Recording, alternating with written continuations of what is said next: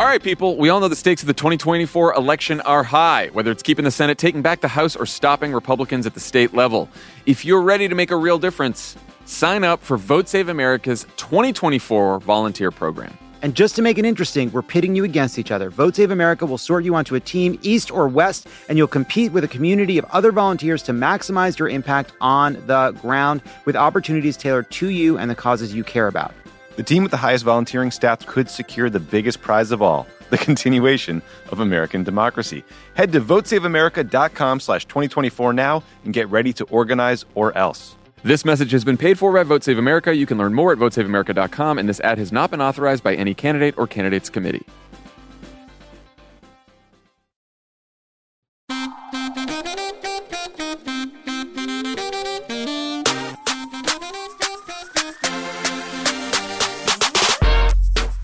And we're back with an all new episode of Keep It. I'm Ira Madison the third. I'm Louis Virtel. We're recording this on the longest day of the year, if I'm not mistaken, which I feel like I always need to commemorate in some way. Like go out and hang out outside and enjoy the moment. Did I mention that I find summer stressful? Like I need to enjoy it immediately or I'm failing? Anyway. Girl, you I don't, don't, like I don't fall, go to you don't like fall. Okay. Summer stresses you out. Right. season is for you? Summer is for me, though it's just a handful. Okay.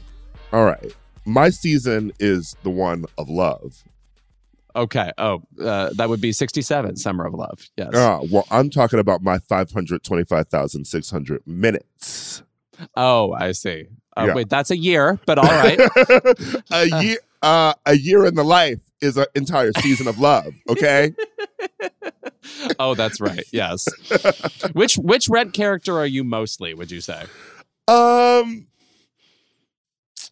ah, that's an interesting question. You know, whatever whatever gays are around asking, "Who are you?" No one ever asks like, "Which rent character are you?" You know? Right. And they are disparate entities. I mean, like it's I mean, that's sort of the the strength of the musical is that you do get really distinct characters on it. Mm-hmm. I do feel that Mimi is the most annoying. So I feel like as somebody who spouts hot takes for a living, I would have to say Mimi, but um y- you know, I am constantly looking for a bag on the floor. yeah, right. um, speaking in third person, they call me Mimi.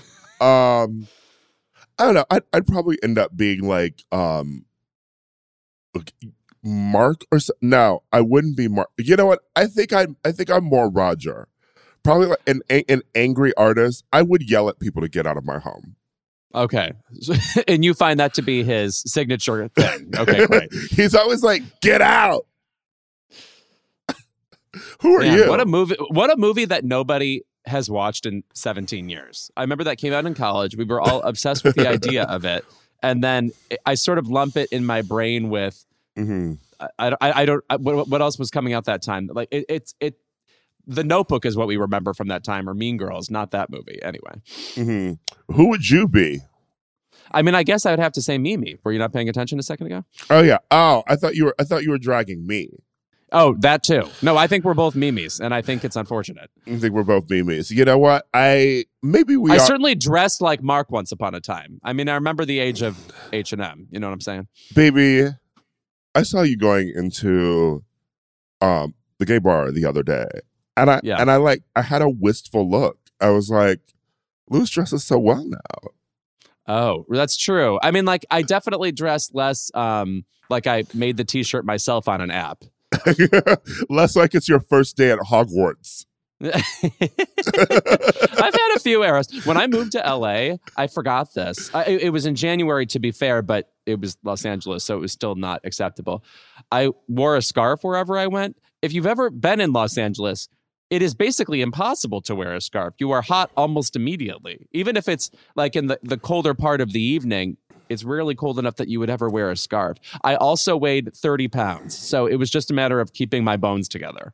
Mm-hmm. Mm-hmm. You know, like the girl with the red string around her neck, that kind of thing. Yeah.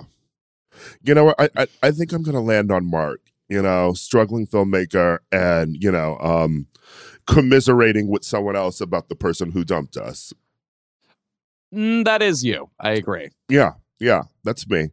Um, I also, he also looked a little like Tintin, which I am inst- instinctively into. um, I also have not congratulated you on making the logo 30. Oh yeah, uh, yeah. This logo does a little commemorative thing every year where they put a bunch of queer people in a list and say, "Hey, look at these queer people out there being queer," and I ended up being one of them, which I assume means they went through the entire cast of Fire Island already. So in past years, actually, Conrad Ricamora is on this year's list, so I'm ranked among, I'm ranked with him, and I have to say. That feels good because I have an insane, insane crush on him at the moment. Uh, yeah, him. Uh, our friend Terrence is on the list. Uh, who goes by Social B on uh, social media, which is like he runs parties in New York. Yeah. Um. No, this means that like it's a you're here moment. Sure. And yeah. You. I just want to say that I've been here are- for a fucking long time. So to only be here now, it's like Shelby Lynne winning the Best New Artist Grammy when she's like grizzled and in her 70s or whatever she got. She's like, Jesus, what have I been doing all these years? We've just discovered who Louis Virtel is. Did you know he likes the Oscars? I guess he's been on some game shows. That's all you need to know about me, actually. That's still how I describe you sometimes. Yeah. I'm like, you know, the one on Jeopardy who did the snap, and they're like, oh yeah, I know, I love him.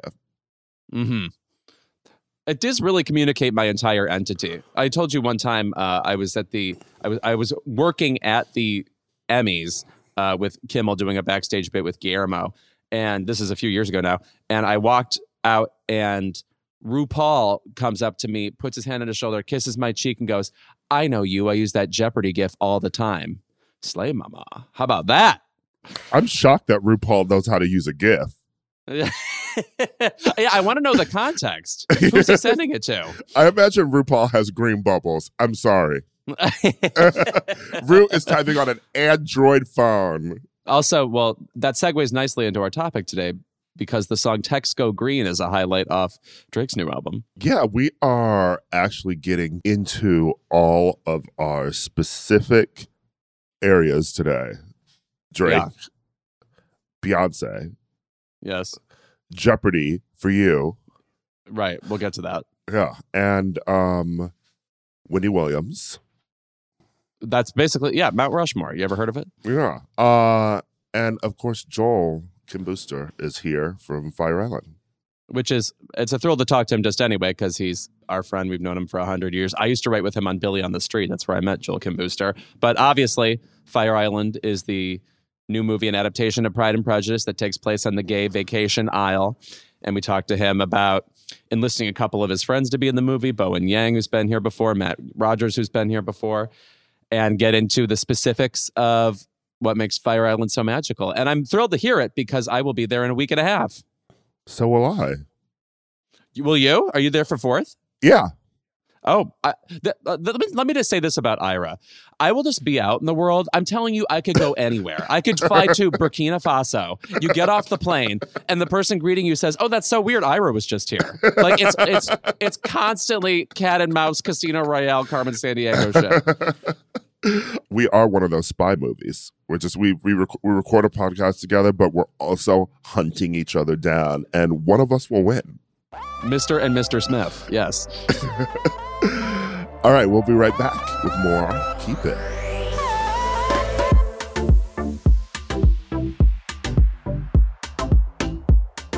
Check out our brand new line of Pride merch now at the Crooked Store. And as always, a portion of every order from our Pride collection is going to the Crooked Pride or Else Fund, which supports three incredible organizations that provide community building, gender affirming, and life saving resources to the queer and transgender community. Shop all Crooked merch at crooked.com slash store.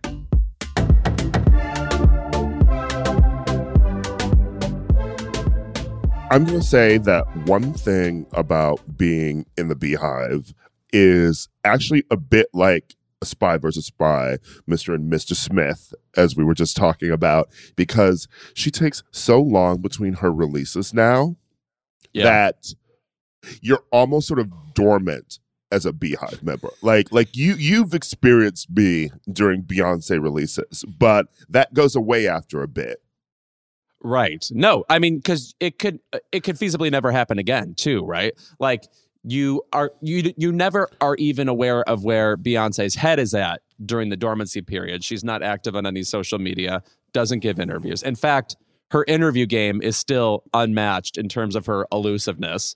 She feels lightly like witness protected at all times. And uh, but that's what makes a release of hers particularly exciting is that she's so intentional with what she does and what she releases that once you hear you're getting music, you're like, what the hell has she been thinking about for the past five years? I guess we're about to find out. She is a bit of the Zodiac killer when it comes to interviews. Right. Uh, though the actual Zodiac killer is, of course, Taylor Swift. That's right. uh, but she recently confirmed that her long awaited seventh album, Renaissance, will drop on July 29th, a day after my birthday. So I'm just deciding it's my birthday gift. And Right. um, for the first time in forever, she's doing an album rollout. She did like a Vogue cover, British Vogue, and she dropped a single. when we have to be thankful for these things that every musical artist does except her. So uh, uh, her single "Break My Soul," which she dropped, by the way, on Tuesday uh, instead of Friday. Which, if you recall, I believe she was the one who started getting people to release their music on Friday, when she dropped her album.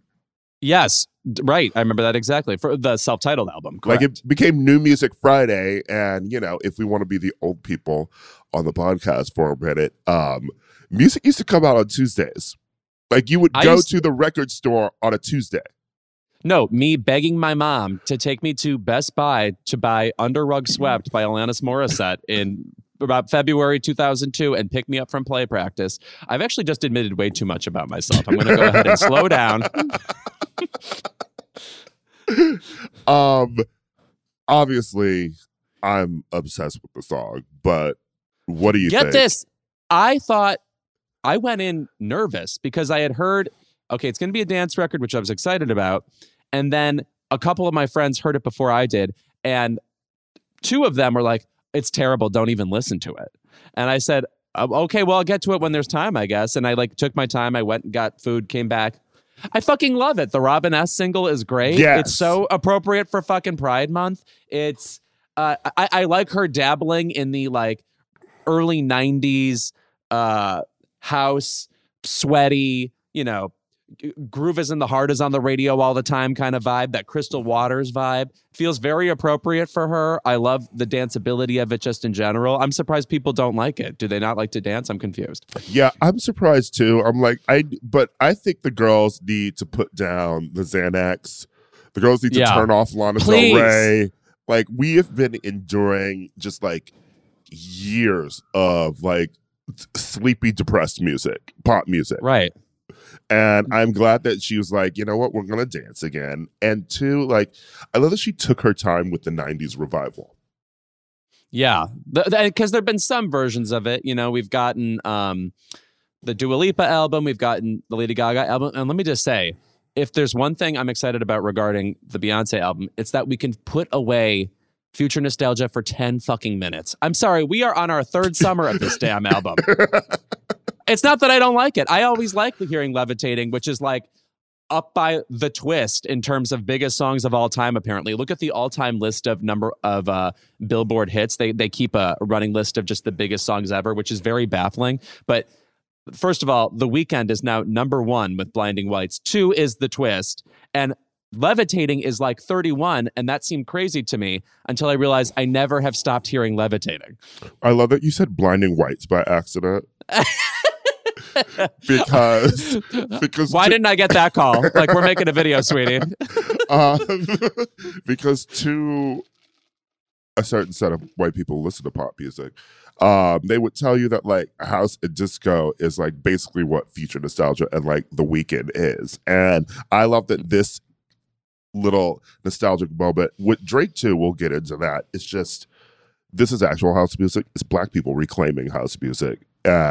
Like I love that there's now people on there's people on Twitter like actually sort of discovering that it is a black genre, like coming, you know, from like black and queer DJs in like Detroit, Chicago, you know, and it's um You would be a fool to think white people came up with that. I'm sorry. Are people lost?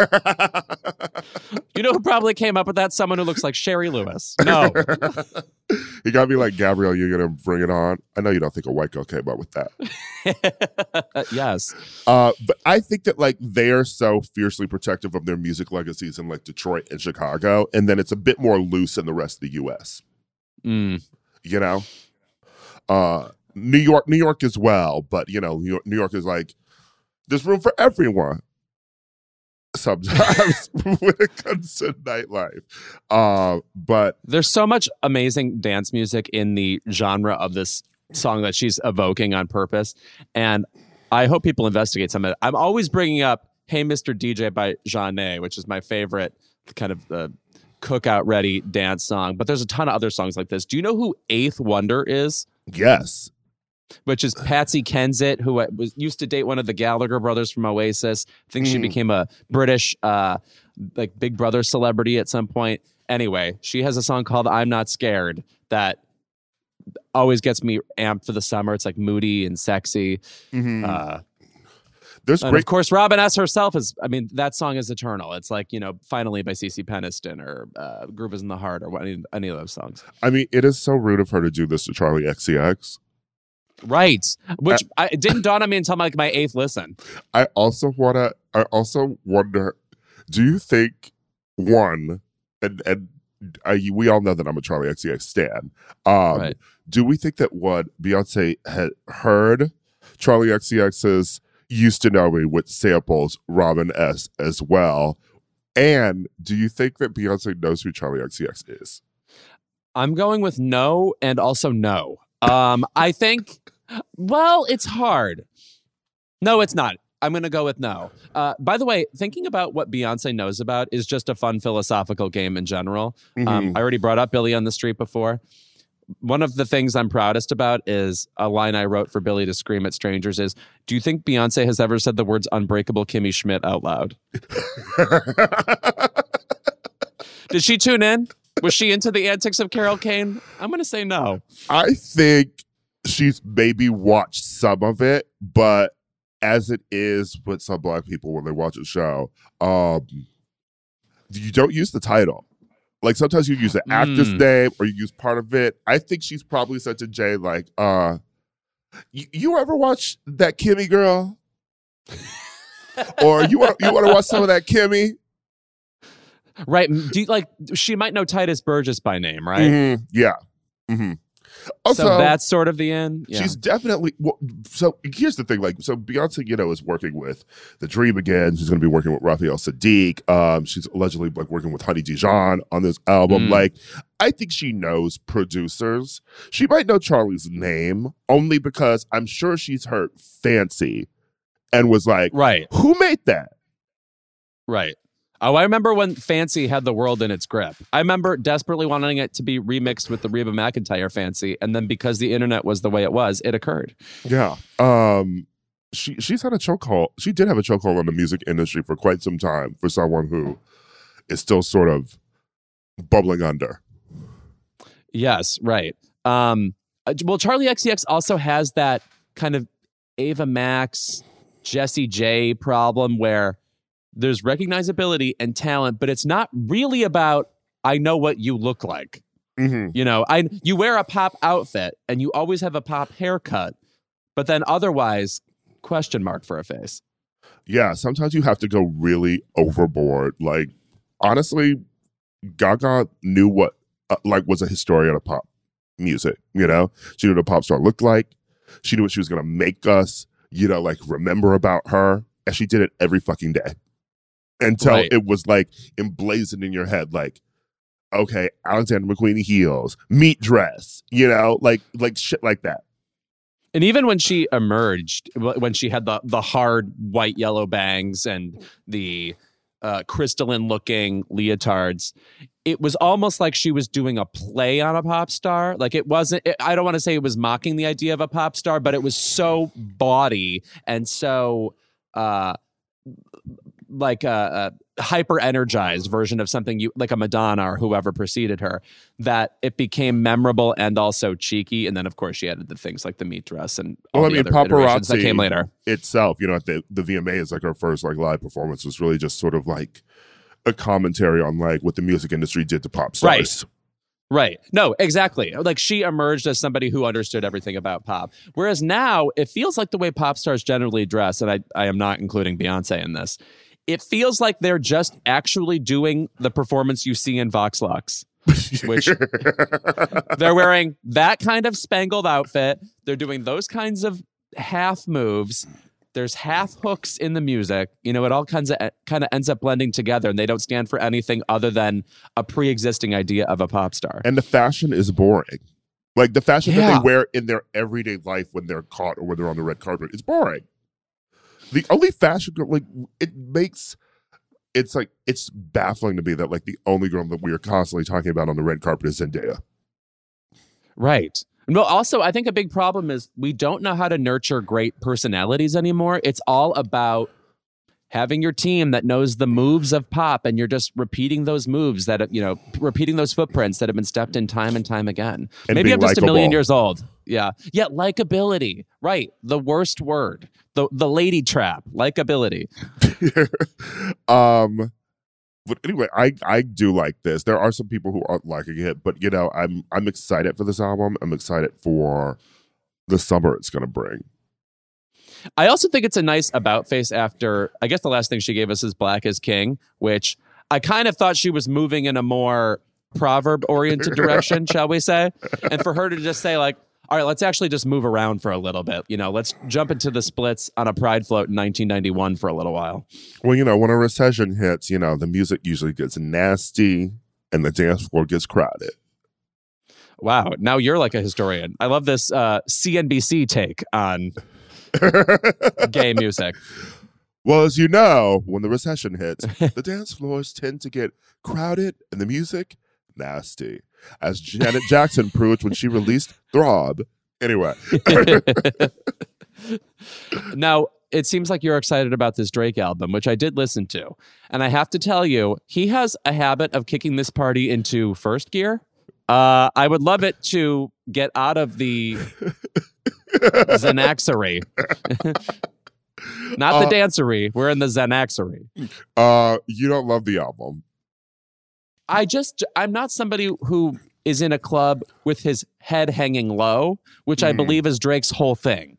Mhm. You know what? I I would say that the version of house that he's giving us on the album is a bit more ketamine bops. And Yes. Beyonce said, if the '90s are back, cocaine is Right. back. Right. So she's a better historian than he is, is what you're saying. Well, she just wants us to dance, and Drake, you know, is Drake is still trying to fuck you on the dance floor. Right. But I'm I'm just saying I feel like that's going to be more possible for him if we're all moving quite a bit and, you know, in a sexual mood as opposed to, you know, doing the Jessie Ware sleeping in the club thing. you will always find a way to come for Jessie Ware's album. You Honestly, such a cunt. I, I I I I had no intention of harping on this for years and years as I have, but she brought it up on a podcast once and said, and she was like, and Louis said that I was sleeping in the class, and now I'm like hyper amped. I'm like, this makes you notice me anyway. It's like Nurse Betty. I'm crazed. Yeah. Um, I I have never felt more energized than when I saw her live, though. By the way, so No, she's fucking cool. Also, I, I was surprised to hear her on a podcast multiple times, which means she has some semblance of a personality. So Well, she's she- way ahead of the game in most ways, she has a podcast about cooking. which is so Neneh Cherry of her. You know, we we could launch a cooking um, offshoot of um, Keep It, but I'm sure Crooked Media already has six cooking podcasts in development. also, I can't cook. So, yeah. You do not like I'm going to Fire Island in a couple weeks and they're we're divvying up dinner duties and they're like, "All right, Louis, what day will you take?" I'm like, "I am going to be going to the pantry. You guys will starve. I need to not do this." I would never trust you to cook unless there was a rat underneath your hat. Yeah. no, right. There needs to be some magical realism. Otherwise, you're not getting a fucking soup or whatever. What are we gonna get? Ham sandwiches? Even I, I don't. I wouldn't even know what bread to get. um, there's the specific thing about Drake where it's um he will like discover a genre and Uh-huh. uh you know sort of like um vulture it and it's it's um it's shocking actually that you know like this is just like sort of like a a a black American album. Like it's, it's a house album, so it's like it's digging into these roots, and you know, it's like one of the first times he's done that instead of trying to Huh. be British or some grime rapper or what or you know like tr- trying to trying to act like he's from the islands um just because he's in love with Rihanna. Right. Um, I remember I, it's always fresh on my mind that he has that Aaliyah tattoo. Um, that that is both key to me in terms of realizing why he, his potential for cool, and also potential to just be a boring guy who's into hot girls, and that's his whole vibe. Anyway, Yeah, um, I- having an Aaliyah tattoo is actually maybe one of the like coolest and uncoolest things about him. right. That's what I mean. Yeah, Um, God, God love Aaliyah's music, by the way. You know who I think should have a house era, and maybe people are going to throw fruit at me. I Mhm. don't know. Bruno Mars, because he's already dipped into that era with the 24 karat gold, whatever that Meshell Ndegeocello famously called a pastiche, and wondered if it was art at all. But anyway, Oh. I feel like he dances, you know, well enough that his version of house would be fabulous. hmm Okay. I'm trying to think of who I would like to see do a house album. Uh, I will say, you know, that like Besides Reba, uh, the Black Eyed Peas. that they would have to regenerate. They are, um, as you know, um, primordial slime, Well, and they would have to come back up through the sewer to life. they have a new song with Shakira called "Don't You Worry." Oh, speaking of Shakira, I assume you watch the J Lo documentary on Netflix. And Halftime. documentary, I am putting in quotes within quotes. It is It because is not a The documentary. blowjob of all time. yes. it is it is giving um t- TikToks and Instagram stories that were recorded while she was on the Hustlers press tour. Right. Yes. And okay, here's the thing. It's actually a pretty fascinating document just to see what goes into being Lo. Of course, you know it's a ton of work, and um, she is an underrated actress in certain ways, and it gets directly into her not getting the Oscar nomination for Hustlers, a movie that she dominated, that she was definitely the best part of. That it would have been a fine nomination and a fun nomination for the category. Um, she was cinema for a year. Like yes, I'm sorry, like everyone was talking about J- whether you liked it or didn't like it or thought it was under overrated or underrated or you were like her getting Oscar. Like everyone was talking about J Lo that year. To- totally. Um, and instead, we gave it to Kathy Bates for a performance in which she didn't even try. So it's a strange year. Do you think Kathy Uh, Bates remembers being in Richard Jewell? No, please. She she barely even looked at the check. I don't even think she knows what she got paid for it. Um, sh- she was too busy getting 100 texts from Ryan Murphy a minute. She can't pay attention to that. Um, but anyway, it gets into what I think is the problem with J Lo generally. Not that she's not a dynamic entertainer. We obviously saw her in Vegas. W- wonderful songs. Waiting for Tonight is Eternal. Her entire persona, as she outlines in the prep for the halftime show, she's like, "Oh, well, we got to have uh, like pop era J Lo. Then we got to get I'm Still Here J Lo, and then also Mom J Lo." That's not a persona. Not her, her her her whole thing is I wanted to be a star and now it's you can't make me not be a star. There has to be a little bit of meaning somewhere in the middle and I think J-Lo ultimately doesn't really know what she stands for. Mm-hmm. She stands for everything. See she stands for whatever's nice. Yeah. Uh and you get that in her movies where you know she's always like playing um a nice sort of white woman a nice sort of white woman starring with, J-Lo. with a with a white husband. You know, it's it's every movie, you know. It's um except nice except where she, white woman. except where she has to be um where she has to be Latina for the plot.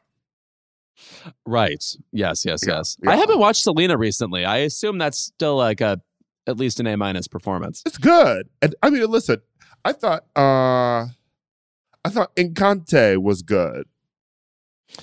Uh, I also did watch Marry Me in the past few months, and I do have to say I wish I watched anything else. Yeah, Marry Uh, Me's abysmal. Uh, what was the good part? Is my question. What was the thing they wanted me to tune into? Uh Maluma. Oh yeah, that's right. Yeah. Oh yeah, Maluma getting to be a, just a true bastard was an interesting career choice for him. I like it. I like that. I like that for him. Can't act, but No. Beautiful to look Does at. have sunglasses and, And- I believe is like five one. and has presence. Yes. You know, I mean, is the presence that Facial symmetry. is the present that gays are obsessed with him? I don't know.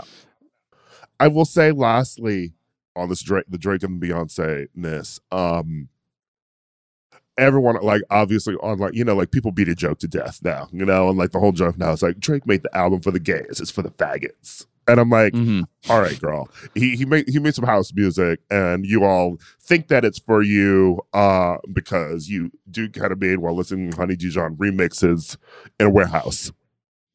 Right. But Drake Drake wasn't thinking about you for this album. I it, to me, it's not a gay album at all. I mean, I, I I say that not to say that he doesn't like gay people or whatever, but it doesn't remind me of clubby good times. It's like a play on club music. Mm-hmm. But Beyonce, oh, this is this Yes. is th- this is for the sisters. Oh, please. No, this song should be belted during Pride Month by a drag queen on the top of a 7 Eleven. I mean, and she just understands the whole assignment because it's not just the Robin S sample. It's almost this sort of like Queen Latifah s like rap in the center. It reminds me of like my favorite Queen Latifah house song, like "Come Into My House." Um, I don't know it. I'm surprised. Not, I'm surprised to say I don't know it. such a good song. You to listen to Mm. it. Um, and the, the the choir at the end, like it's just it's just and and of course Big Freedia. Because look, it's not just 90s house revival, it's also bounce music. And that moment at the end where Beyonce's like singing in the bridge, like, first of all, she also said, I'm bringing back music with a real music length. Yes. Yes, please. Thank And you. When it when she's done, and then the beat sort of like falls out for a second, and then picks back up, and Big Freedia is like chanting again. I'm like, this feels like a song, and it feels like an arrival, and it feels like I don't know. It felt like when Formation dropped, you know, and you felt like, okay, Beyonce's going in a new direction, but like I know which direction she's going in. I feel like by the time this episode drops, the video will be out too, which is better be as thrilling. Because I have to tell you, you just brought up formation.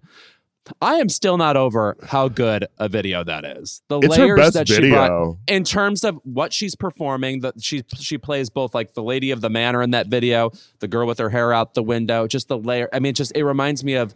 I'm sorry to say, like the best of Madonna, you know, Mhm. and I re- I almost never feel that way when I watch music videos. You know, it's usually like Janet did it, Bjork had it, and now I think Beyonce and Lady Gaga are are that level in terms of music video artistry. Yeah, my big my biggest regret is that as much as I feel like the throne is basically ready for Dua and Doja Cat, um, Doja Cat's the more interesting one to me. But God, their videos are so fucking boring. Right. They're just kind of like down the line, like they're pretty good. That Dua Lipa video where she's in like the seafood restaurant, ma'am, I do not who storyboarded this? I will say I like Hitchcock? Doja's Yeah. Vegas video. Oh uh, yes. I mean I like her. Uh, I like again, the song and I like it's, her. It's, it's the like video Nicki Minaj. is just there. the thing about Nicki Minaj, if you're going to be legitimately funny, we have no choice but to sign on. Like, okay, Actually- funny puts you head and shoulders above other people. Actually, you know what? That's who I want a house album from. There we go. Nicki. I mean, I would look.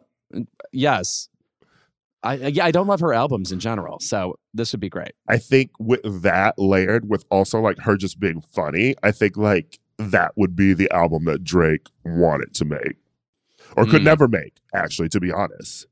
Because he's lost his sort of like sense of humor. Yes, yeah, yes, it wasn't giving me um uh, uh ebullience. There's a reason we call him the male Taylor Swift. You know, they like they start they're they're funny sometimes, but they're also a little bit too self serious to be funny. Right, and it's constantly telegraphing. But oh, but but I'm in on the joke, or but but I'm funny in addition to being serious, and it's a hard mix for them. Taylor Yeah. Swift generally has that problem. Anyway, Anyway, when we're back, uh, Joel talks to us about that island we're going to. And I'm not talking about Dr. Moreau's. oh, we should though.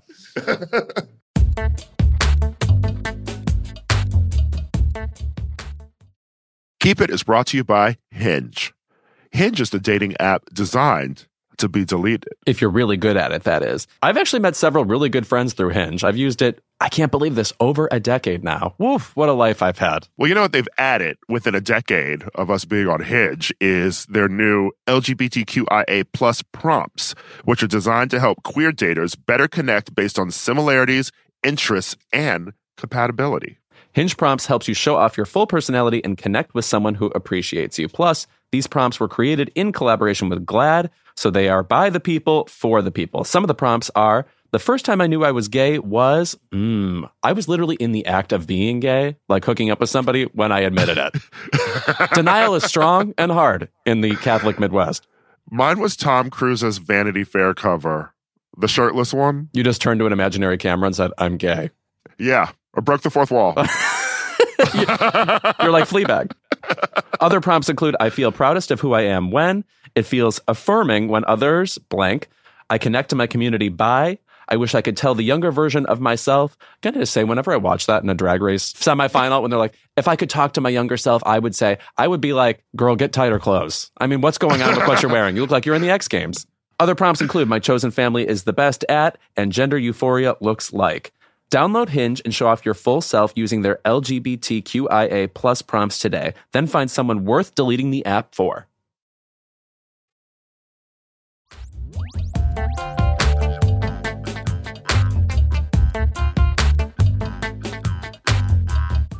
Our guest this week is the writer and star of Hulu's Fire Island, and we have never met him before. Uh, he's never been on Keep It before.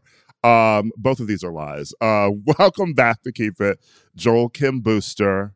Joel, I just remembered you were on our show when we did an episode at Bonnaroo.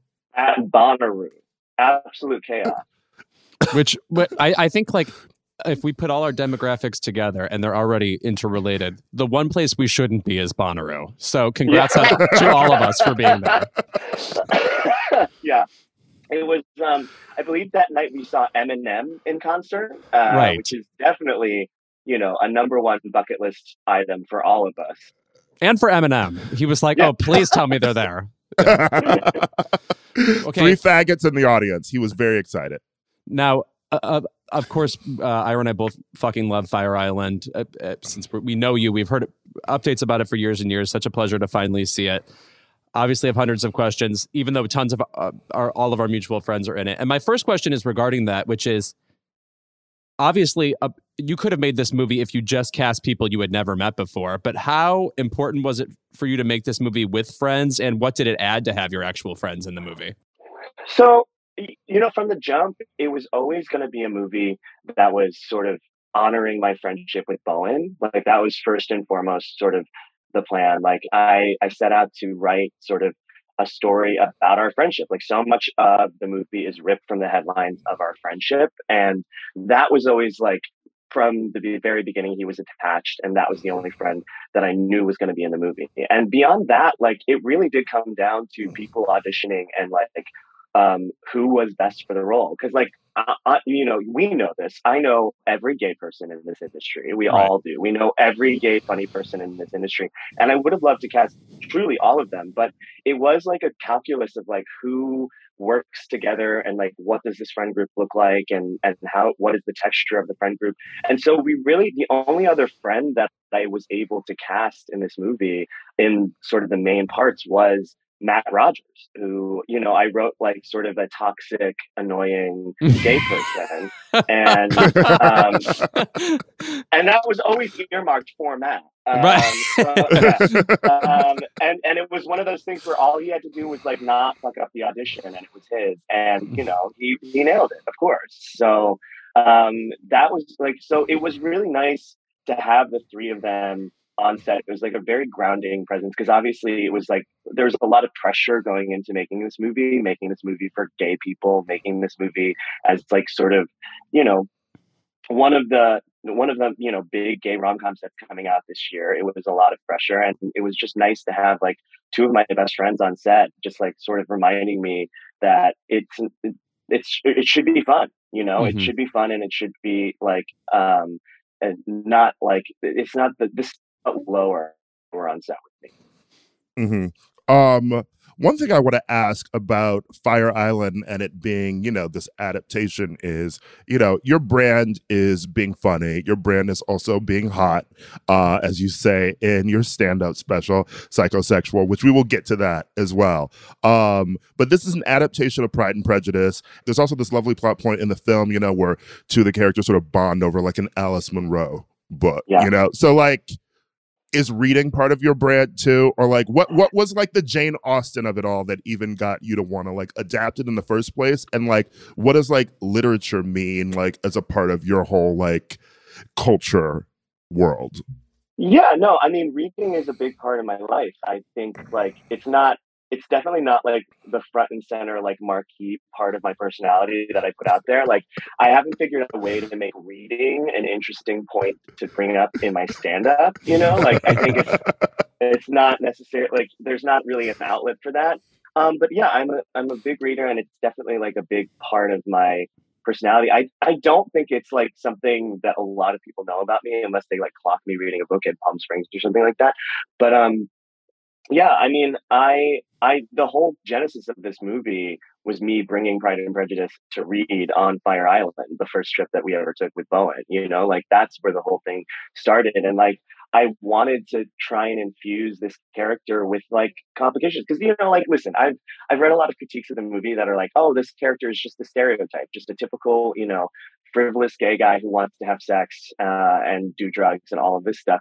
And I'm always like, did they not see the Alice Munro scene? like, that, like, yes, I'm a stereotype, but there's also more dimensions, I think, beyond like stereotypes exist because in part they they are real you know like gay guys like that exist but i think the problem with stereotypes is when we don't move beyond them like we all three in this in in our little zoom boxes probably all sort of exemplify some version of gay stereotypes to a degree but we also have dimensions beyond that that sort of complicate those stereotypes. And that's what i really wanted to do with the movie is complicate the stereotypes a little bit because like when i hear like what is a stereotypical gay guy i do recognize a lot of my friends but then i also recognize that there are so many other things that make us more interesting beyond those those things. So um yeah reading was an important i wanted to make sure that i honored you know that part of my personality and and infused the movie a little bit with that do you see other people with books on fire island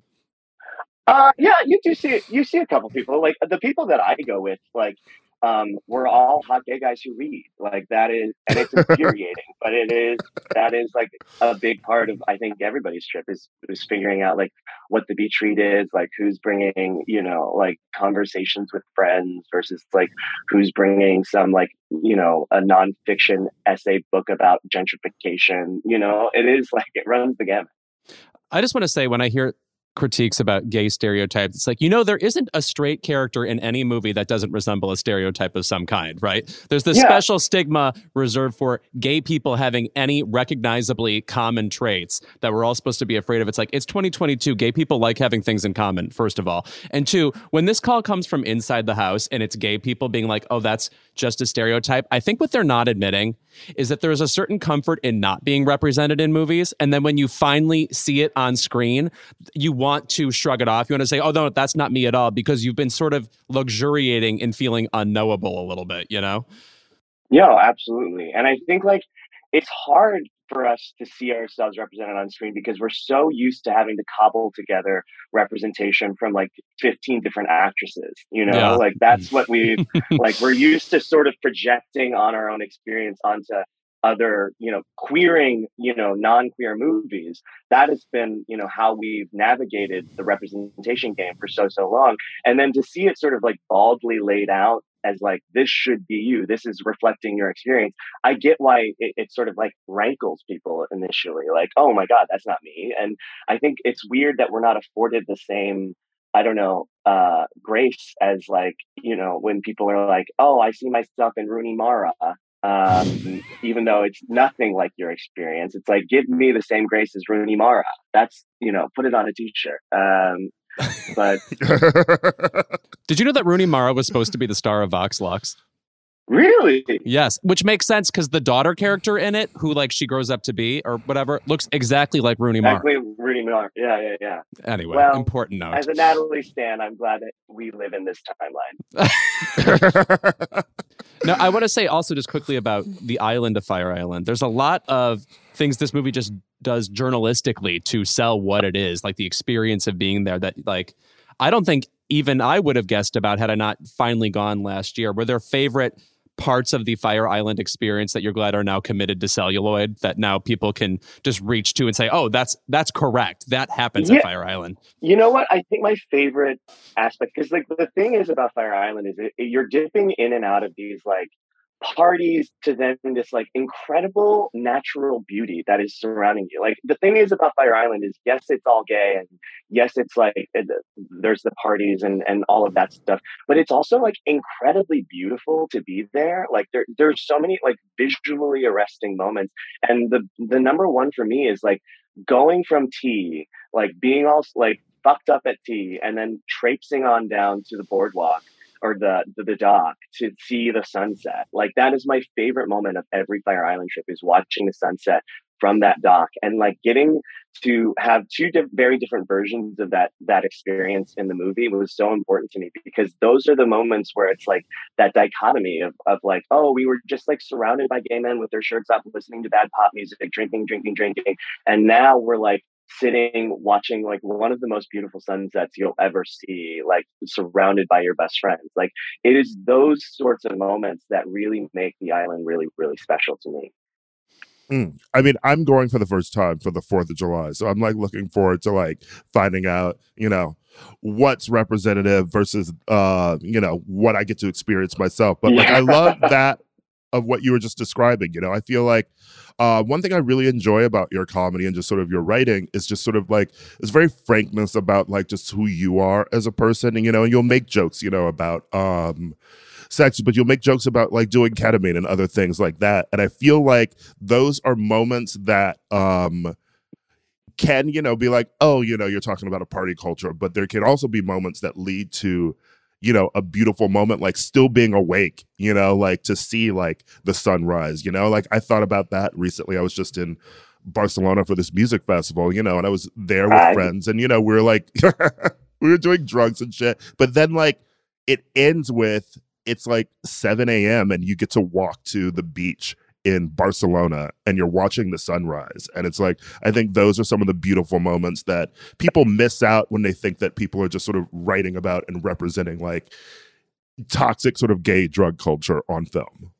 Yeah, and the thing is too, like I always want to like preface the, my comedy. Like I'm not trying to sell people on my lifestyle. I'm just like I'm not interested in like hiding parts of myself um to like only like sell one part of my life. Like I'm not like when I talk about ketamine on stage, it's because I had a funny thought. It's not because I think everyone should be doing ketamine or even there's I try to like take the judgment of the lifestyle out of it because it's just not like it's just a part of my life. And so like if I have a like every comic gets to talk about their lives in you know whatever funny take they have, but for some reason it's like a little more loaded when I do it because it's like, oh, I'm gay, and so now everyone thinks gay people are going to be doing ketamine, and it's it's I that's not our problem to fix. Like if if a straight person watches my act and and, and walks away and thinks like, wow, are all gay people vapid party monsters? Like that's not. If, if if all it took was one stand up set to get a straight person to think that, that's a problem. That is a straight problem. That is a straight issue to fix, not ours, you know? And that's what gets that's why I'm so frustrated sometimes when I see gay people like feeding into that. Um, let's. You just brought up audiences in general, which is something I wanted to talk about. It feels like it's a recent phenomenon that a gay comic could go and perform, and most of the time, the audience will be filled maybe with queer people, maybe some straight women too. But do you cherish that demographic in particular? Like when you perform, are you grateful to see a room full of gay people, or are you like, oh, I wish it was more mixed or something? I don't know. It it depends. So like it's it's interesting. I'm in San Diego right now doing shows, and last night I think because of the movie's release, like I'm still at this point in my career. When I go to comedy clubs, like it is maybe 50% people there to see me and 50% people who are there because they like the club or they just wanted to go out for a fun night. And so, like, I am often performing for a very, very mixed crowd of people. And, you know, I don't necessarily, I don't really adjust my set for the straight people in the audience. But I will say last night was the first time um, there was a it was mostly i think there were maybe three straight guys like we did like a, a, an, a poll because one of my openers was a straight man and he went out and he was doing his his regular set and he was and it, it wasn't necessarily working because the audience was of like 200 people there were only three straight men in the audience. And it was so interesting because he came back backstage and he was like i've never felt so nervous and so scared doing stand up in years and years and years. And I was like, you realize that is how I feel every time I go up to a predominantly straight audience, like trying to figure out like if my references are going to hit, like if eh, I should, what I should adjust and how I should like deal with that. And it's like, it's so, it was so interesting to me to see a straight person experience that for the very first time. I will say, and this is something that Guy Branum has said a lot, and I do think it's changing with our generation, but like when I perform on say like a gay cruise, to mostly older gay men who are sort of, you know, Gen X and above, it is a little difficult because I do find that gay mm. men are much more judgmental of other gay men than they are of maybe a, a female co- comedian. You know, like mm-hmm. Guy Branum said it. Um, you know, like most gay men, like unless they can completely sexualize you and are watching you as like a go-go boy or a stripper, or completely desexualize you as like a drag queen, they don't know how to interact with gay men while they're watching them on stage, you know, and and and even in movies. And I think that's part of what we're seeing, like from um, the reaction to Fire Island too, is that there's a certain level of like not we are not used we do not have the training because we, we we're just now seeing representation. We don't know how to how to interact with ourselves on screen or rep or as representatives. So when like I do a gay cruise, it's so funny because like they want Kathy Griffin, they don't want me you mm. know and so I, I sometimes get more nervous in front of gay audiences than i do in front of straight audiences I have to tell mm-hmm. you, I'm not curious to see Kathy Griffin on ketamine. I love the woman to death. I just think that would be bad news for a lot of us. Couldn't love her more, honestly. Uh, I just think it that, means danger. That's what she was on when she did the Trump photo. Uh, ah, now I know. That's right. um, I mean, well, speaking of representation and like straight people and audiences, one bit that you have in your um, Netflix special, Psychosexual, is you know, as you point out this straight white guy Ben, uh, and like get his reactions um, during your show. And I want to also ask about um, you mentioned that you know, like you're a person who like reads the comments a lot, and you know, I assume you still did that with Fire Island. You know, like um, how do you sort of get in your mind, you know, when you're working on something, or just maybe once it comes out, you know, you're thinking about like, I'm thinking about how gay people are going to be responding to this. And then also the idea, like, I'm thinking about how, like, Asian people are going to respond to this, you know, um, particularly, I love, um, in your vulture interview you know you talk about you know like how you didn't need like a medal for casting like an asian love interest but you know like with the film and then like you know with your jokes you know about your very lovely boyfriend who we love you know he's fantastic you know but like are you in your mind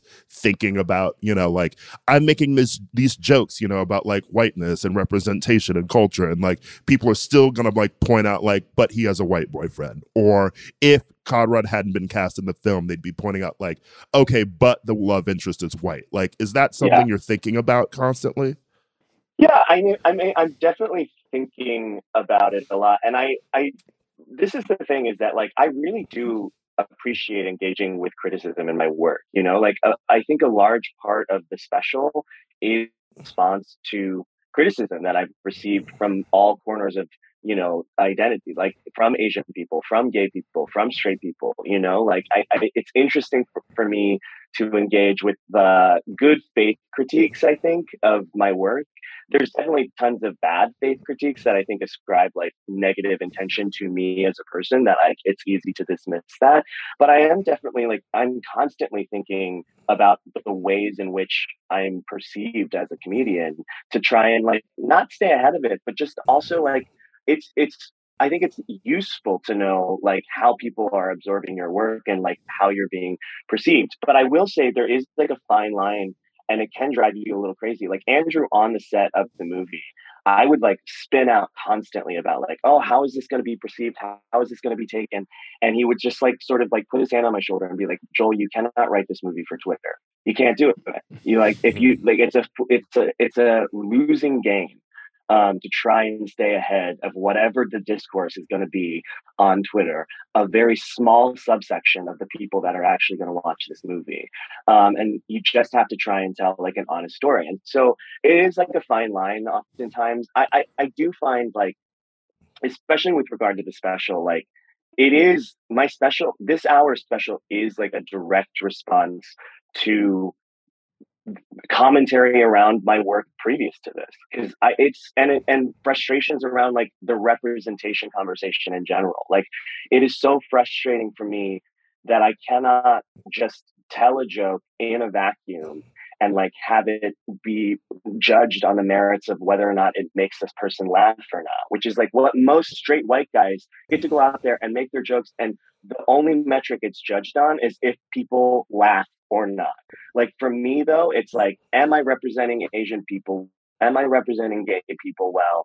You know, and it's so frustrating and it's like such a double-edged sword because I get people come up to me all the time and they're like, "Oh, thank you for representing our community. Thank you for being a representative." And it's like it makes me so stressed out because I'm like, that's not what I want to do necessarily. Like I wish there were dozens of me out there so that like I was just one other face in a, a sea of gay Asian comedians so that you know it, it it's not like on me to try and be the best representative that i can be for this community. And i'm lucky that there are more and more and more of us coming up right now. Like i can name a bunch of them. Like there's like so many. Like jes tom is somebody that comes to mind who i think is an amazing comedian who's also doing a lot of the similar work. Obviously bowen is in the same space as i am. But it's like i just wish that like it's the scarcity politics of it. Because i think the mainstream like industry is like sort of presenting me as the answer for like, oh, you you said you weren't represented enough. Well, here's Joel Kim Booster, and it's like,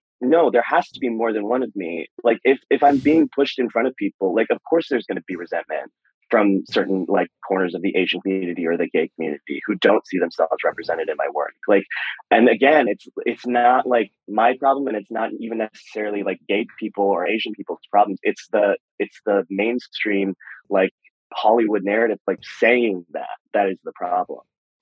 Now, uh, speaking of that kind of stress, it feels to me like at this particular juncture, you're poised to, I don't know about do what you want, but do one of a number of things. Like I'm sure people want you to make a sequel to this or uh, follow it up with something similar, or you can probably act in what you want to do, or, you know, there's any number of options. And I was wondering, is that exciting or just a new version of stress? Having to oh. navigate oh. where you quote unquote belong after this. Yeah, it, it is. It's, it's my bad brain like is full of anxiety now. I think it's I, like I wish I could just enjoy this moment a little bit more. But like previous to the movie coming out, I was like, oh my god, everyone's gonna hate this. No one's gonna like this. No one's gonna like this. And now that it's come out and the reception has been mostly positive, all I can think of is like, well, whatever you do next is going to be shit. It will never amount to the same. Like, it'll never be as good as like what, what Fire Island or whatever you've just done.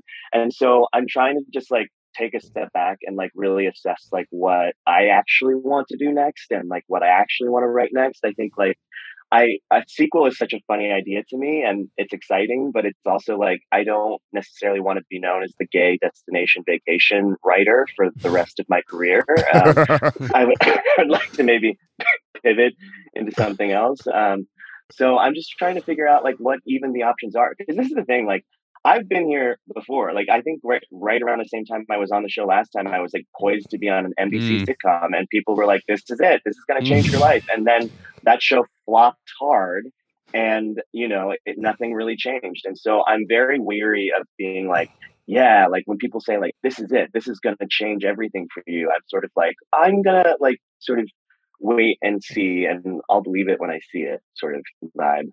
Let me just say about Destination uh, cinema, though. If you merged with the Best Exotic Marigold franchise, I feel like everybody wins.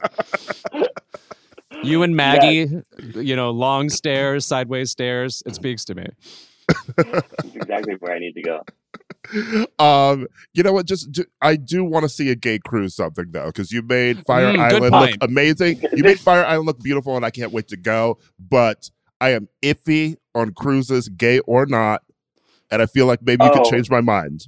I'm definitely gonna do um like the gay remake of Murder on the Nile, but definitely yes. Atlantis Cruise. Yes. You know, like that's that's the that's the next move is because I I have actually always wanted to solve a murder on a cruise, um, like just in my personal life, and so I think like um you know that's definitely I think the next move for me is murder on an Atlantis cruise for sure.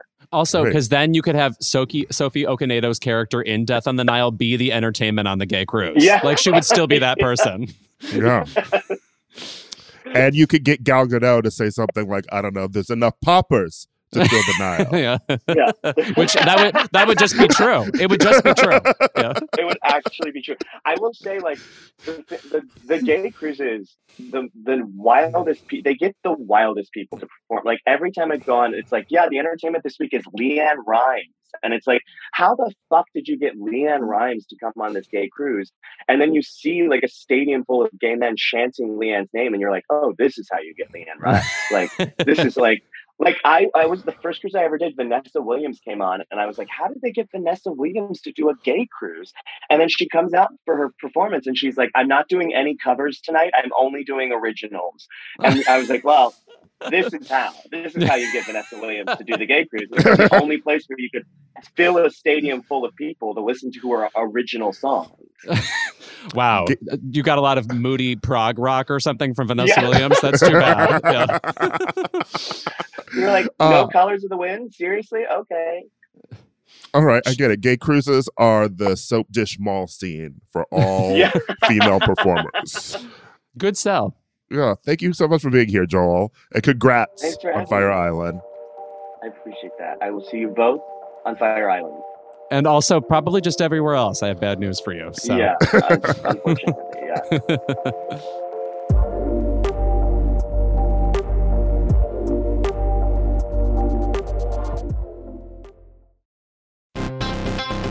All right, people, we all know the stakes of the 2024 election are high, whether it's keeping the Senate, taking back the House, or stopping Republicans at the state level.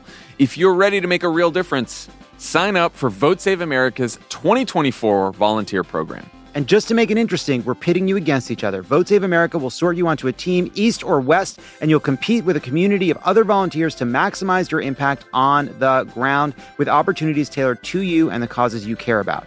The team with the highest volunteering stats could secure the biggest prize of all, the continuation of American democracy. Head to votesaveamerica.com slash 2024 now and get ready to organize or else. This message has been paid for by Vote Save America. You can learn more at votesaveamerica.com, and this ad has not been authorized by any candidate or candidates committee.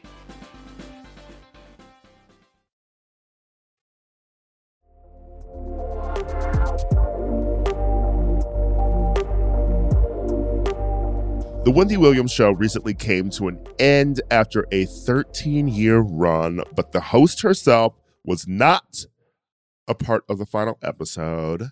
And Louis, how you doing? Because I'm not doing great. I mean, that does make me really sad. It gives me the vibes of Angela Lansbury not being at the Tonys. I want to know more. You know, obviously she has Graves' disease, has had it for a couple years, has been out of the spotlight. And Wendy Williams loves broadcasting herself in any form possible. So that is very suspicious. um yeah it's i feel like you know like you know more about you know like talk show and sort of like uh history um etc you know it, this is so unusual so like for the Yes. show Well, to one even keep going uh and then for it to just end without her there Yes. And with the first guest on the Wendy Williams show, who was Vanessa Williams. Mhm. um, very puzzling. I would want to say about her in general, she's routinely compared to somebody like Howard Stern because she came from radio and is, you know, meant to be shocking. But what she really is, is a devious Rosie O'Donnell because her whole thing is obsessiveness about celebrity, knowing everything, and immediately like like going live to camera to say what she thinks about the celebrity thing, talking to other like-minded people, which I thought was one of the great thrills of the Rosie O'Donnell show. It was it felt sort of conspiratorial with, you know, a tabloid loving audience. And uh, there are times on that show when she would just break down whatever issue and it would be so thrilling to hear her talk about Beyonce and Jay-Z's what's coming to mind. And obviously she had some wild statements over the years, uh, bizarre statements. I, uh, what's coming to mind is when she said that I think Terry Crews being groped was not actual groping. Like she would just come to wild conclusions about seemingly cut and dry situations. Um, but my God, when she was on, she was on, and when she was off, she was uh, downright enigmatic. Yeah, I will say that um, I agree with like not lumping her in with like a Howard Stern, only because there's a thing about like male sort of like interviewers uh, where they haven't had to be sort of um, very knowledgeable. Um, you know, to put it lightly, you know, like right. it reminds me of sort of like Larry King, like famously just interviewing people and not doing a lick of research. You know, Larry King. I, I think we're. I think history will remember him as. I don't want to say a fraud, but I think it might remember him as someone we shouldn't have given so much kind of prestige cable time slot time to. A scamstress, if you yeah, will. Scamstress, yeah. You know, I think I think it was the suspenders and those glasses. And definitely the hair. Right.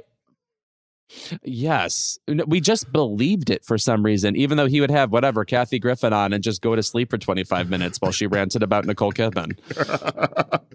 um another sort of person who I think is in line with Wendy, just because, you know, Wendy and Kathy, you know, share that sort of um that sort of like oratory skill of, you know, you give them one topic and if you left the room and came back like you went to the grocery store to get cigarettes and liquor uh, and like cups and like ice for the party and came back she would still be on that same topic telling that story and people would be enraptured Right. No, I love when they would cut to the audience on Wendy Williams and people are truly like tugging at their collars like the white guy in the Baby Got Back video.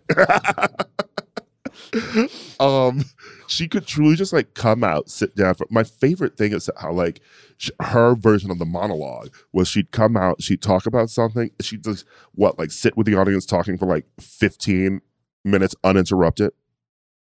Right, and, and it didn't seem really planned either. Actually, that's sort of like Kathy Griffin. Kathy Griffin, when she would do stand up for a long time, would pick bullet points and then just talk through them. And maybe she had a, a pre planned joke here or there, but really it was about whatever comes to mind will come to mind and i'm going to let it kind of unspool in front of everybody and that was wendy's tactic too.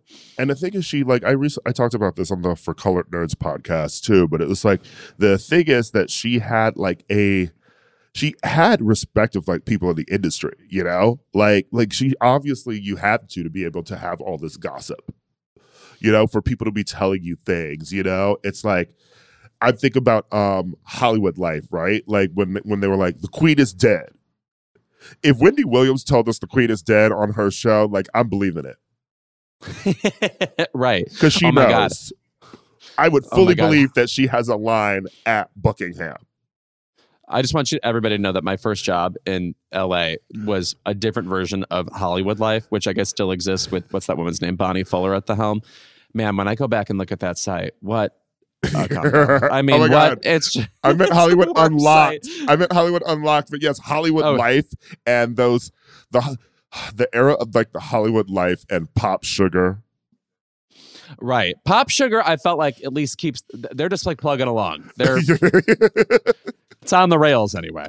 Um, but what's weird about Pop Sugar? It's founded by somebody whose last name is Sugar. Isn't that fucking insane? Oh. It's like oh. the Smart and Final chain out here in LA, which is a grocery store, is founded by two people whose last names are Smart and Final. I did not know that. That's really bone chilling. Smart versus Final. I want to see that. Smart v Final. Where's that film? Dustin Hoffman, Meryl Streep, Smart v Final. Um, um, I guess I will be forever grateful that you know I was part of the Wendy Williams legacy. That oh, yeah, I went on the, the show. show uh, I went on the show, um, and I was talking. I was DMing with uh, our friend Michelle Collins because uh, she like she was like, "Oh, you'd inspired me to like post my hot topics like um, panel too." And she talked about you know how like just how supportive Wendy was to her, you know, especially when she was going through her stuff on the View, um, and you know when she was so sweet. And like I discovered that the photo I had taken with her, the selfie, was alive um photo. And in it is where she had told me like um as we're both posing she like leans back and says you're coming back. You know like the fact Uh. that like she enjoyed me on the show and wanted me to come back like that that means a lot to me. And i was talking to michelle just about the fact that like basically the the pandemic happened like two months like a month after i was on. And so i wasn't able to come back but like we were robbed of the chance of being on the show together i would Ugh, love to really be on wendy me. williams with michelle collins Oh my god. Also, Michelle Collins really is in in line with Wendy Williams in terms of like listen, I know everything and you may as well just listen to me because I'm not going to shut up about it. You know, I mean like she just yeah. we have never we uh, there's like sometimes when you have like a keep it guest too and they've been like uh um like a guest or they've been like um a guest co-host it's like there's always that balance of like you know like m- matching our energy and you know like not like not like doing too little but not doing the most. But like when michelle was just talking i'm just like girl keep talking. I want to know more. Right, please. No, I, I I- I go into lizard brain. I just accept everything she says, and I'm like, yes, more of that, please. By the way, she was fucking amazing on the View. I know I've said that before. she was Um, but, but that I- was I an will era i watched God, no, she was so fucking funny. I remember one. I, I I'm sure I've said this before. Somebody on the show said, um, "I don't like going to museums. Like, I I just want to leave and go get a slice of pizza." And Michelle, without skipping a beat, deadpan to her face, goes, "You're a monster." That's Oh, but- that- that- I would say side The that is- Barnard bitch and Michelle Collins. That Yeah. is also what I feel like the view is missing. By the way, like, no one on the panel Yeah. is really funny at the moment. Whoopi sort of is, you know. Whoop, like, yeah. Whoopi is Whoopi's- mostly just exasperated. She, she's exasperated now. She's she's tired of this. She's too old for this shit. yeah, the view is her lethal weapon, and she's Danny Glover. her good friend. Um, uh, but I, I want to sum up Wendy Williams by saying, I guess my perspective on her is um, in line with her whole Whitney Houston sort of obsession, which is she reported generally accurately on Whitney Houston. But also, it was extremely dicey. And she also would beg Whitney Houston to come on her show, which she eventually did. And it was the most uncomfortable yet, like, compulsively listenable conversation of all time. I So still there's so much to wrapped that. into the ball of fury that is Wendy Williams. There's no second one of her. I still listen to that all the fucking time, and I'm like, truly, we we always go back to like you know the um the Diane Sawyer Whitney interview. Right. You know, you know, like crack is whack, crack is cheap. You know, like that interview, but. More people need to be on the Wendy Williams one where she says she will come down to the studio and, and whoop Wendy's ass. And by the way, I've never believed a human being more. Okay. Yeah. and then they I think they they they mended the fences sort of later too, you know? I think Whitney sort of recognized that like Wendy was reporting accurately, you know? hmm And then, I mean, I mean, of course she was reporting accurately. But, yeah. Uh, That was our Frost Nixon, by the way. Whitney and Wendy. the real Frost Nixon? Yeah. the real Frost Uh, Fuck Frost Nixon. What the fuck did Frost Nixon even do? no. I guess it Uh, revealed that- Watergate. Whatever. Yeah. uh, it, it gave Frank Langella a platform, and he has since been um, deplatformed via Me Too. So whatever. Who plays Whitney and who plays Wendy in the Frost Nixon um like like depiction of their interview? Okay, so Whitney would have to be like 37 or something. So we're, Uh-huh. we're saying if it's like filmed today. Yeah. Oh. Well, you know, who's playing her in the upcoming Whitney biopic?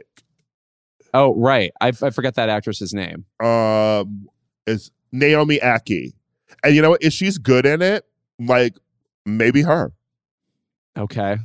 And then who else? Like, is is, is for Whitney? But that would be to play Whitney Houston. Yeah. And then Wendy Williams. God, who who can do that kind of rowdy, unmatched energy? I'm trying to think of who that would be. I know. I'm like, Kiki? I don't hate it, but I mean, it would take a couple of years. Yeah. Yeah. I mean, and Naomi's Mm-hmm. like young, giving you like 80s Whitney anyway. So, like, Yeah.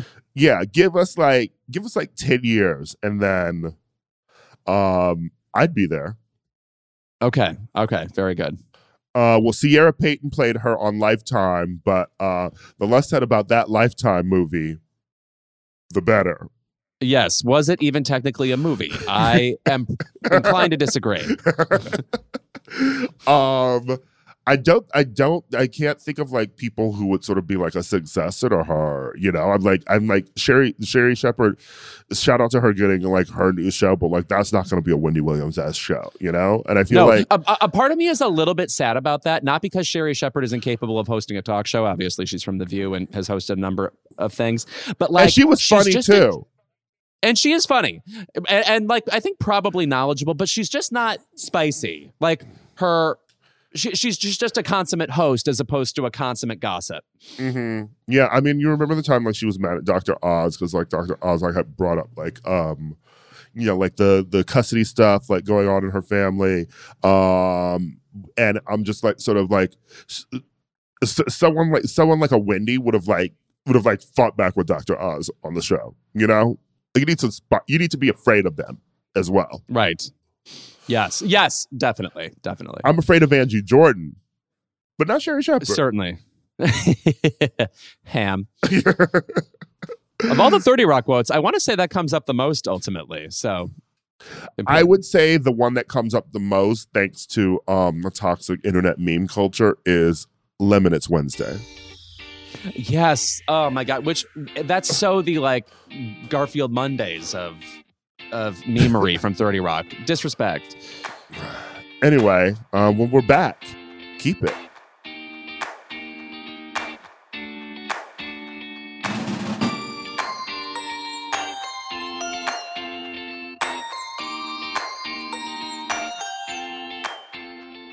We're back with our favorite segment of the episode. As always, it's Keep It. Louis, what's yours? Well, I'm doing my worst this week because I've ignored most of the regular pop culture that listeners to this podcast likely enjoy. And I've gone with Jeopardy, which I think happens about once every two months. But I I, think, it's a good Jeopardy. Keep it. at some point we're gonna have to rank like Louis's top Jeopardy keep it. You've got like twenty. Well, I just want to say they've had a couple of years that have been extremely wild. So I've had no choice but to report on it journalistically, Edward R. Murrow style. Okay, this week, this week, there was a final Jeopardy where a contestant who was otherwise killing it, this woman named Sadie, in the Mhm. middle podium, uh, the answer Sadies was. usually do kill it. you think so? Yeah. Sadies, you know, it's, it's a good Sadie name. Hawkins. They're going to ask you to the dance. Don't you don't have to ask her. Um, th- uh, it was a question about uh, Frederick Douglass talking to somebody else, and via the clues in the in the final Jeopardy answer, it was apparent it was Harriet Tubman. Okay, well, she wrote down Harriet Tubman, seemingly getting to it at the last minute, and we'll show this on the Snapchat hopefully. But the way she wrote Harriet Tubman, the first word Harriet that's pretty apparent. The T is crossed. And then in the final word, it says T U B M A. And then the tail on the A sort of lingers and turns into a hump, which I would argue makes it an N and makes the entire words legible. Harriet Tubman. You can pronounce all the syllables, which is the requirement for a legitimate Jeopardy response. And they declared it an incomplete response, penalized her, and she ended up in third as opposed to winning Jeopardy, which she would have. And I just want to say they better second chance Sadie. I need to see her back on that show, which which happens occasionally. They bring back contestants who, because of a technicality or something going wrong in the show, uh, they end up bringing somebody back, uh, you know, due to questionable calls, etc. But anyway, Ira, I have sent you the picture of this uh, writing of Harriet Tubman. Do you think? Do you agree with the judges, do, or do you agree with me? Well, first of all, I do not want to see Second Chance Sadie, which sounds like a Malin Akerman and Ashton Kutcher film from 2004. exactly, Malin Akerman. Yes. and I thought about her recently because two people were watching Malin Akerman films like on the plane yesterday, and I was like, "How is it possible she's been in two films?" Wait, different ones? Was one of them Rock of Ages? Yes. Okay. Wow. I can't believe I pulled that. Anyway. Um, this does not say ha- who was Harriet Tubman, bitch. This is like who is Harriet Tulnus? Harriet Tumnus? Maybe she's asking, who's Harriet Tallness? Does anybody know? I You you think Harriet Tubman would look at this and be like, "That's my name"? okay. Picture Harriet Tubman watching Jeopardy and being like, "That's not me." Okay. I know, I, know, I know you meant to bring me up, but that's not me. Okay. I know you think I write like this because you think slaves can't read right, but bitch, I have good penmanship. honey, honey, honey. I've seen a book, honey. uh, Uncle Tom's Cabin just came out and I read it. Okay, This is so disgraceful. This is giving like doctor's signature. Right. And by the way, uh, it, it, it's just like having been on the show. I can say it's like what when you're signing, uh, like the the credit card thing at Target, that kind Hmm. of pen. So picture the amount of times you've written in that little blank and it's Yeah. seen legible. It's it's just not the ideal pen for writing legibly. Even the W in her who is shaky though. Like she she looks terrified. She's giving woman in the window. She is giving Oh. Ellen Burstyn in Requiem for a Dream. Okay, her hand is shaking as she wrote "who," and then crossing out the H like twice. Sadie was going through it. There's a whole psychological arc in her who is Harriet Tubman. Uh, yeah, I'm not giving it to her. You're not, you're not. Okay, so you guys should fight with us about this. Look up the image itself and tell me if you think Sadie deserved the win. Ira, what is your keep it this week? Uh, my keep it goes to conservatives, Republicans, the right. Oh, brave. This week, yes. Uh, it involves the film Lightyear. Which I have to say, as I'm a Toy Story stan, I still am not excited for. Yes. So here is the thing. Okay. Conservatives are bad because there is a lesbian kiss. You know, the dykes are getting feisty in Lightyear and making out. Um, as it turns out, you know, the plot of the film is that, you know, this is the movie um that Buzz the Buzz Lightyear toy was made from, and that's what Andy got in the first Toy Story, which is very weird because the movie opens up with this title card. It was like in 1995, Andy got a Buzz Lightyear toy from his favorite movie. This is that movie, and I'm trying to think of this movie being made in 1995. I don't Yeah, think it's so. not reminding me of that era. It's Where's not Morgan reminding me of that era. Yeah. Where's a young Kate Winslet? Where yeah. Is Mare Winningham? Is she there? Um, but Annabella Sciorra? the film involves him going back and forth from this planet trying to break like the um you know like the speed barrier and he like keeps passing through time and you keep seeing these like little like m- moments in time from like his best friend uh and fellow space ranger who's on the planet who meets uh a woman you know they get married they have a kid um that kid graduates on their 40th anniversary and then that kid has a daughter. During really one of the 30 second not even 30 seconds 10 second segment you see a peck.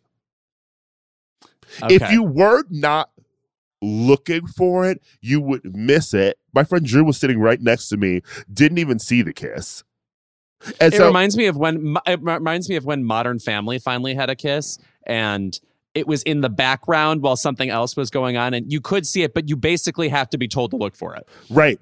And that's my main problem with this entire situation. One, Disney, you know, even sort of like promoting this kiss in the first place because it's it's more crumbs from them. Like the Beauty and Mhm. the Beast kiss, you know, like um that insane um moment in um Avengers where someone's like talking about losing their partner and they're like, This is the first gay representation in the Marvel Cinematic Universe. I'm like, shut the fuck up. I mean, the, the, the- I feel like the kiss in Eternals was an actual kiss. So I, I will I will shout out Eternals um, for doing that. It's the only thing I'll shout out Eternals for.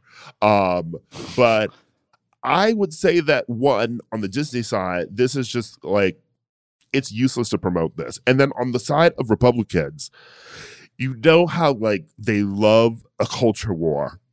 That's really Right. Well, just you know a the only wars they have, really. a mass for being oh, actually, the other ones too. Never mind. well, we share that. Yeah, We we love a good war too. that's Uh, true. No, that yeah, you're right. Yeah. All hands on deck. Okay. Call me a neoliberal because I love a war. Mm. War. What is it good All for? right. Bringing the country Fun. together. Yeah. uh, winning elections. Um, no, so you've got people like Ted Cruz and shit, you know, uh, going after this movie. You've got people who are probably bots on Twitter just being like, I went to see this movie with my family, and when I saw that kiss, I walked out, and so did other people. I'm like, so you know, a boycott doesn't involve going to a film to see the point in the movie that you want to object to and then walking out of it, right? Like like Disney already has your money. yeah, right. If you're in the theater, you've paid for it. Yeah. Uh and if you're doing it in some sort of protest, like you know that like Disney the like the Disney execs can't see you walking out, right? It's not theater. They're, they're a on the other side of the screen. It's like purple. It's like Purple Rose of Cairo. They're looking right at you. Yeah. um and then because the movie did big slay at the box office, you know, now they're tweeting hashtag go woke, go broke. Okay, uh, that is sad. I hate when they go with wordplay. It- it's not, it's not the witty side of the aisle. You know what I mean? It is a shitty slogan. And it also goes back to your point that even Toy Story stands don't care about this movie. I went to see it because of the controversy and like I wanted to talk about it on the show. And I was just like, whatever. Like it's a cute way to spend like a Saturday afternoon. But I still haven't seen Toy Story 4. I saw it on a plane, and I was happy for the um, Bo Peep representation since she was, you know, unceremoniously dropped from the third one. But it was it, it was a lot of running around. I don't know. It, it, it felt like maybe a video game of Toy Story as opposed to like Toy Story canon.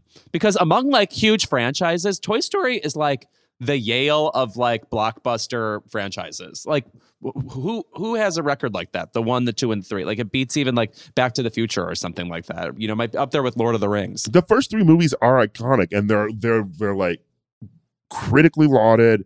Audiences love them. And like, yeah, I never got around to seeing four.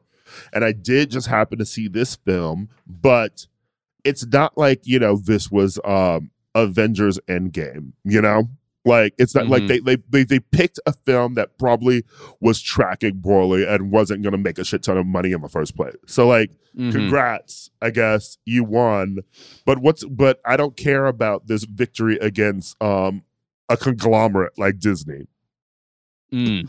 Yes, yeah. It, it- it's just they're making up a reason to have a problem. It's their whole reason for being. Of they don't want to make anything better. They just want to make uh, somebody feel worse for enjoying something. right Anyway. it's just it's annoying homophobia just like this whole like fixation on drag queens at brunch right now you know it's just very much like we have to hate people for some reason and it it's wrapped up in their like hatred of disney for disney like opposing like the don't say gay bill in florida but it's also just like it's it's it's also the the fake anger over Tim Allen allegedly being like ousted from this franchise um and like Disney turning its back on him even though Tim Allen is doing a Santa Claus series for Disney.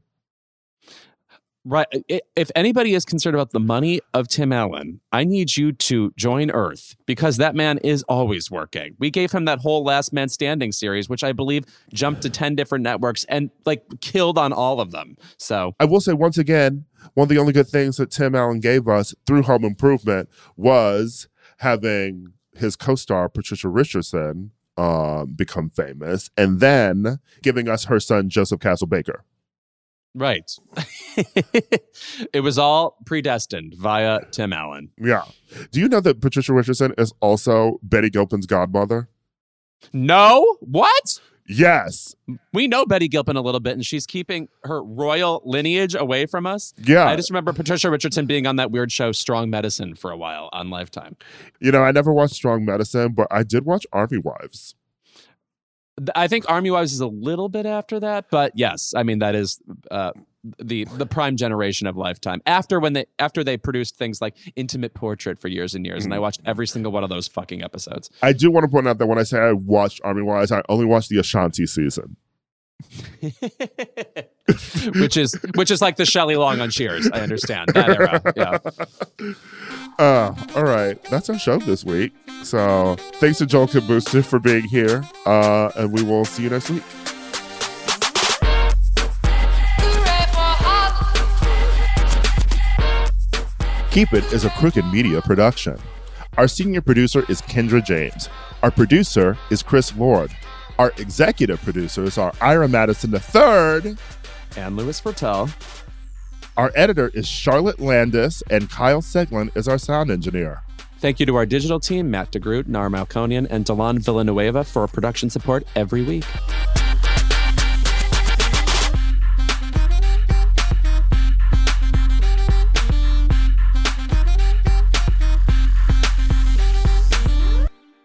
In order to support our show, we need the help of some great advertisers. And we want to make sure those advertisers are ones you'll actually want to hear about. But we need to learn a little bit more about you in order to make that possible. So go to podsurvey.com slash keep it and take a quick anonymous survey that will help us get to know you better. That's podsurvey.com slash K-E-E-P dash I-T. That way we can bring on advertisers that you won't want to skip. But imagine skipping listening to me and Louis's lovely voices talk about things that we want you to buy. Once you've completed the quick survey, you can enter for a chance to win a $100 Amazon gift card. Terms and conditions apply. Again, that's podsurvey.com slash K-E-E-P dash I-T. And thanks again for your help.